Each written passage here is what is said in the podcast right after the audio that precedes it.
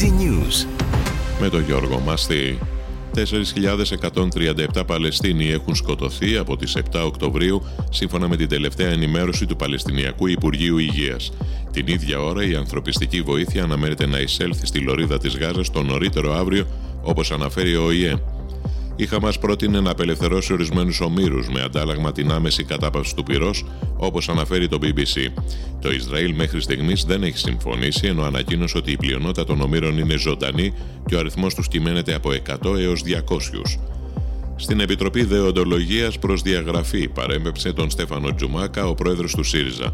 Ο κ. Τζουμάκας αμφισβήτησε σήμερα ευθέως τον κ. Κασελάκη και την ικανότητά του να οδηγεί στην αξιωματική αντιπολίτευση σε νικηφόρο πορεία.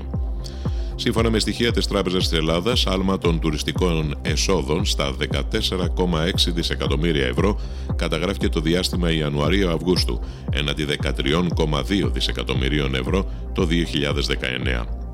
Στη Ραφίνα συνελήφθη ένας 38χρονο που χθες το μεσημέρι άρπαξε με το αυτοκίνητό του μία 15χρονη και προσπάθησε να προβεί σε άσεμνε χειρονομίες εναντίον της. Το κορίτσι κατάφερε να ξεφύγει και τον κατήγγειλε στην αστυνομία.